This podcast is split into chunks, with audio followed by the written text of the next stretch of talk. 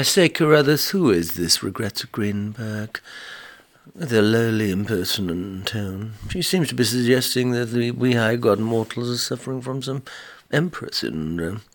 Just because one sleeps under seneca and silk and is bathed by the servant's hand in marsupial milk, your divine gracious majesty, her name's Greta Thunberg, the Green Queen. She's saving the rainforests and the Great Barrier Reef.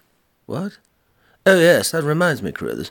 Try and put a little less gold leaf into the cocktails. It seems to be sticking onto everyone's false teeth.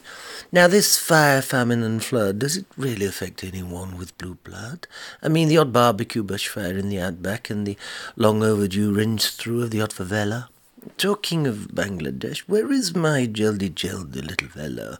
You know, the one with the falcon feathered flabella.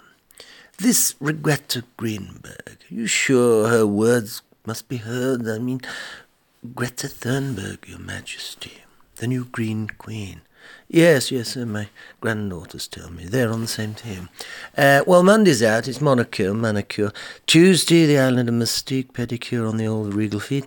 Wednesday, neg- no, no, negativo. Rome, we're kissing some sort of papal stone. Thursday, we're unveiling the Aga Khan's new snow leopard uh, golden throne. Um, Friday, oh, regret, we're taking delivery of yet another Learjet. Jolly inconvenient. I just had to cancel Mustique.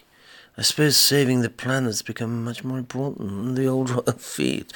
Oh gosh, no, just remembered. Uh, forget old uh, Greenberg regretter. Um, just, I'm trying on a new vaquita hat, you know, to go with my terribly endangered kakapo cravat.